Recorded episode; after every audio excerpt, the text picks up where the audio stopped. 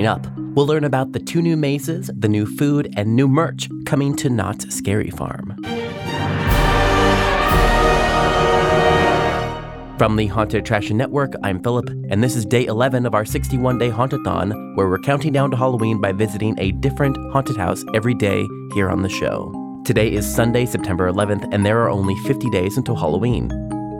In this year's Hauntathon, we have daily videos and even exclusive fan events. Links to everything are in the show notes. Today, we're previewing the offerings for this year's Knott's Scary Farm. Specifically, we're going to hear about Bloodline 1842 and Grimoire, which are the two new mazes. We'll also hear about some of the food, merchandise, art gallery, and a new daytime tour experience. These interviews were conducted live at Knott's by Elsie from Sharp Productions, one of our content partners for this year's Hauntathon. By the way, there's also video versions of some of these that showcase some of the specific food and merchandise. Okay, here we go. My name is Chris Do, and I'm a producer here at Knott's Berry Farm. My name is John Aspirin, and I am the show director and creative designer here at Scary Farm. And can you tell us about Bloodline 1842? Bloodline 1842 is, I would say, an experience. I mean, it's very hard to classify it as a maze because there's so many different things that the guests are going to experience. It's a full immersive experience that the guests have an opportunity to fight back. You know, one of the things that we really that we really enjoy is just the response that the guests get when they exit out of some of our mazes. And one of the things that resonates with us the most during the season is the fact that there's always that talk that guests have afterwards. Hey, I love this maze. I love that maze one of the things that we've noticed was the fact that people had bragging rights on their way home after they left Special Ops Infected. We want those bragging rights back, and we know that we have all those gamers out there and our fans that love the experience. And I'm sure this time around with Bloodline 1842, they're going to be experiencing something new that we won't say too much of here uh, this season at Scary Farm. How's Bloodline 1842 different from Special Ops? Sure. With Bloodline 1842, the biggest difference is the scale and the scope of the story and the world that we're building. You know, in, in Special Ops Infected, we were brought to modern day Calico and we went through the city. You know, we brought our own city.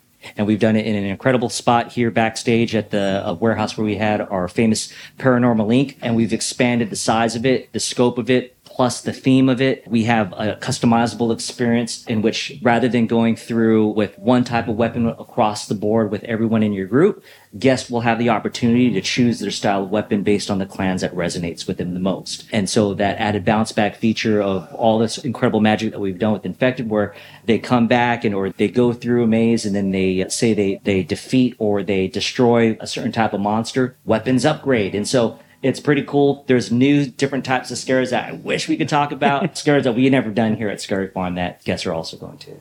And are we using the same weapons as Special Ops? We are. We're using a, three different variations of the weapons that we used for that. Plus, we have a little special tree yeah. that we can't say too much of. But yeah, it's the same. It's the same style of weaponry, but three different types of classes. And what I really like about it, you can start to see the inspiration of the steampunk that comes in with it, right? In an era of increased gun violence, what are you guys doing to minimize the relationship to shooting guns? Uh, you know that that's a great question. I think you know, when we when we when the guests get a chance to go through Bloodline 1842, they're going to be transported into a fantasy world. You know, I think there's a lot of opportunities in what we do with our scares too that really brings a, just an incredible fa- fantasy element to it you know, did you want to add to that? Yeah. So what I'm super excited about, you know, you talk about, you know, the gamers and things like that. You know, we're able to take, you know, this fun story and, you know, bring you to this fancy world. And it's, you know, we look a lot of our different gamers and, you know, what, you know, the gamers are doing and how much fun they're having with those experiences and be able to do that. Yeah. Excellent. But it must be challenging to recreate such a large maze. Uh, why is that such an important thing in this event? It wasn't until the first time I walked into one of our rooms that we had towards the beginning and I looked up and went, oh my goodness, the scale of this is something else, right? It's the biggest maze that we've created to date and it's just going to be super exciting. And so the scale is just something else. My name is Eric Nix and I'm the Director of Creative Production here at Knott's Scary Farm. The Grimoire is one of our new mazes here at Knott's Scary Farm, one of our two new mazes. Grimoire is set in the 1980s, and it's all about these three teenagers who are going on their last sort of summer camping trip. And along their journey within the, the forest, they find this old book, essentially. And they pick up that book and they start reading from it. And literally all hell breaks loose once they uh, open that book and start reading from it. And you get to go along this adventure and experience and see what the Grimoire has done to these different eras and time and space. The book was also from another maze too. Is that where it's been seen? So some folks may have have seen the grimoire in other experiences, like Invitation to Terror last year, our, our show that was inside the Mystery Lodge Theater, as well as actually inside Origins. It, has made an appearance as well. So the grimoire has been with us for a little bit, and it uh, it has been wreaking havoc for a number of years at Knott's Scary. Sure. So we have a new experience here at Knott's Scary Farm this year. It's called the Beyond the Fog Tour. It's a three-hour walking tour of three of our here at Knott's Scary Farm. You're going to get to see them with the lights on and learn all about uh, the different crafts and the disciplines and the folks that bring these nightmares to life. And you get to take some photos in those and really get a in-depth tour and see all of those easter eggs and how our stories and narratives are connected to each other. And you know what? You may see a few surprises along the way which is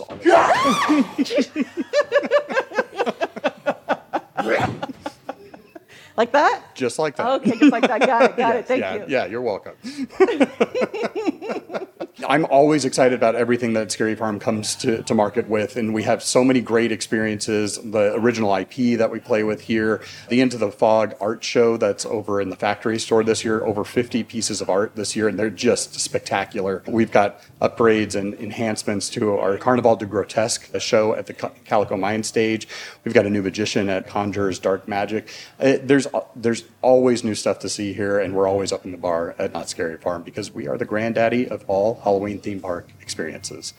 And can you tell me why it was important to involve local artists in Into the Fog? I think you know when I came to Knott's Scary Farm five years ago. In this, I'm a I'm an artist. That's what I used to do in my former life. I was a graphic artist and illustrator. So I have a special place in my heart for local artists, and I know that with 49 years of, a, of an attraction people are going to have you know their own interpretations of what scary farm means to them. So i wanted to open that up to these artists and tell us what it means through your art. What is Knott's Scary Farm to you? And so we're i'm blown away every year that we bring back that show and the level of talent that we get to put on display. And do you see it expanding I do. I absolutely do. I, you know, I think we could easily fill a whole store as a gallery, and uh, who knows, maybe we'll get to do that someday. My name is Karl Busche. I am the merchandise manager here at Knott's Berry Farm. You want to see the 49th year of Scary Farm merchandise? This is our what we call our main event shirt. It has all the mazes, all the scare zones, what you're going to see when you come there. This is the Grimoire book. This is our new key maze for this year. So we really wanted to celebrate that. So that will be what you see. We always celebrate our new mazes and our retiring mazes with a pin, which we did this year. And then this year we have something very, very special.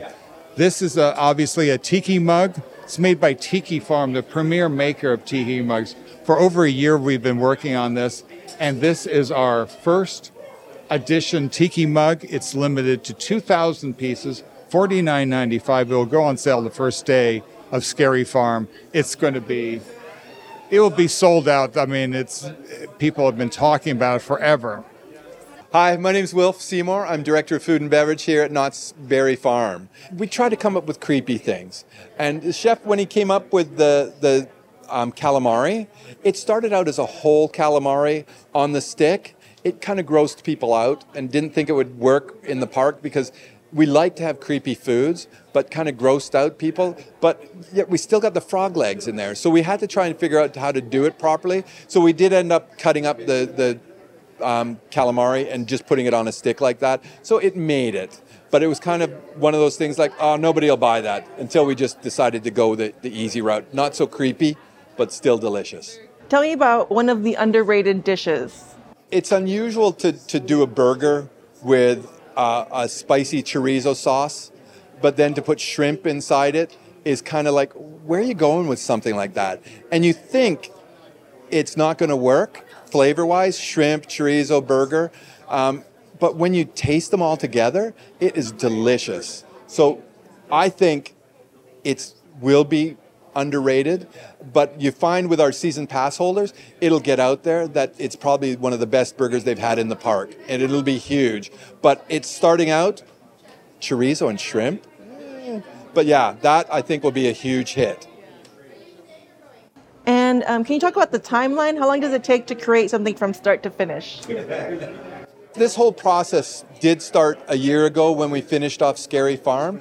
Once Scary Farm is over, same with this. We're going to look at how everything went and what what can we do to to kind of up that scary, creepy, weird flavor and how do we bring it into next year's. So we'll come finish up here, we'll rate everything and we'll go we'd like to try this out for next year. We'd like to do a little tweak on this, um, try something different with the pizza, and try a few things out. So over the next couple months, we will try a few of the dishes that we think might go again next year and build them towards the Scary Farm for next year in 2023. So a couple months after we're done with this, we'll try a few things out and we'll go, yeah, that's good. We're ready for next year. And then as we get closer to opening up, we'll bring a couple in extras in and trying to change them up a little bit there and say, I was out and I tried this. Let's do it for uh, Scary Farm this year. So it is fun. Um, and we're always playing around with bakery items here. And every time we do something, we go, that'll fit for Scary Farm. And this was started for Merry Farm last year. It didn't make the cut for Merry Farm, but it came in for Scary Farm. So throughout the year, we're always thinking of our events because food's really important part to the park and we want to make sure we can bring things in especially for our season pass holders something different that they've not tried and there are people that have all season dining love being able to try new things so it's really great way to do it Today's episode was produced and edited by me, Philip Hernandez, with post production by David Swope and original music composed by Chris Thomas. We're counting down to Halloween with daily podcasts, videos, and events in our 61 day Hauntathon.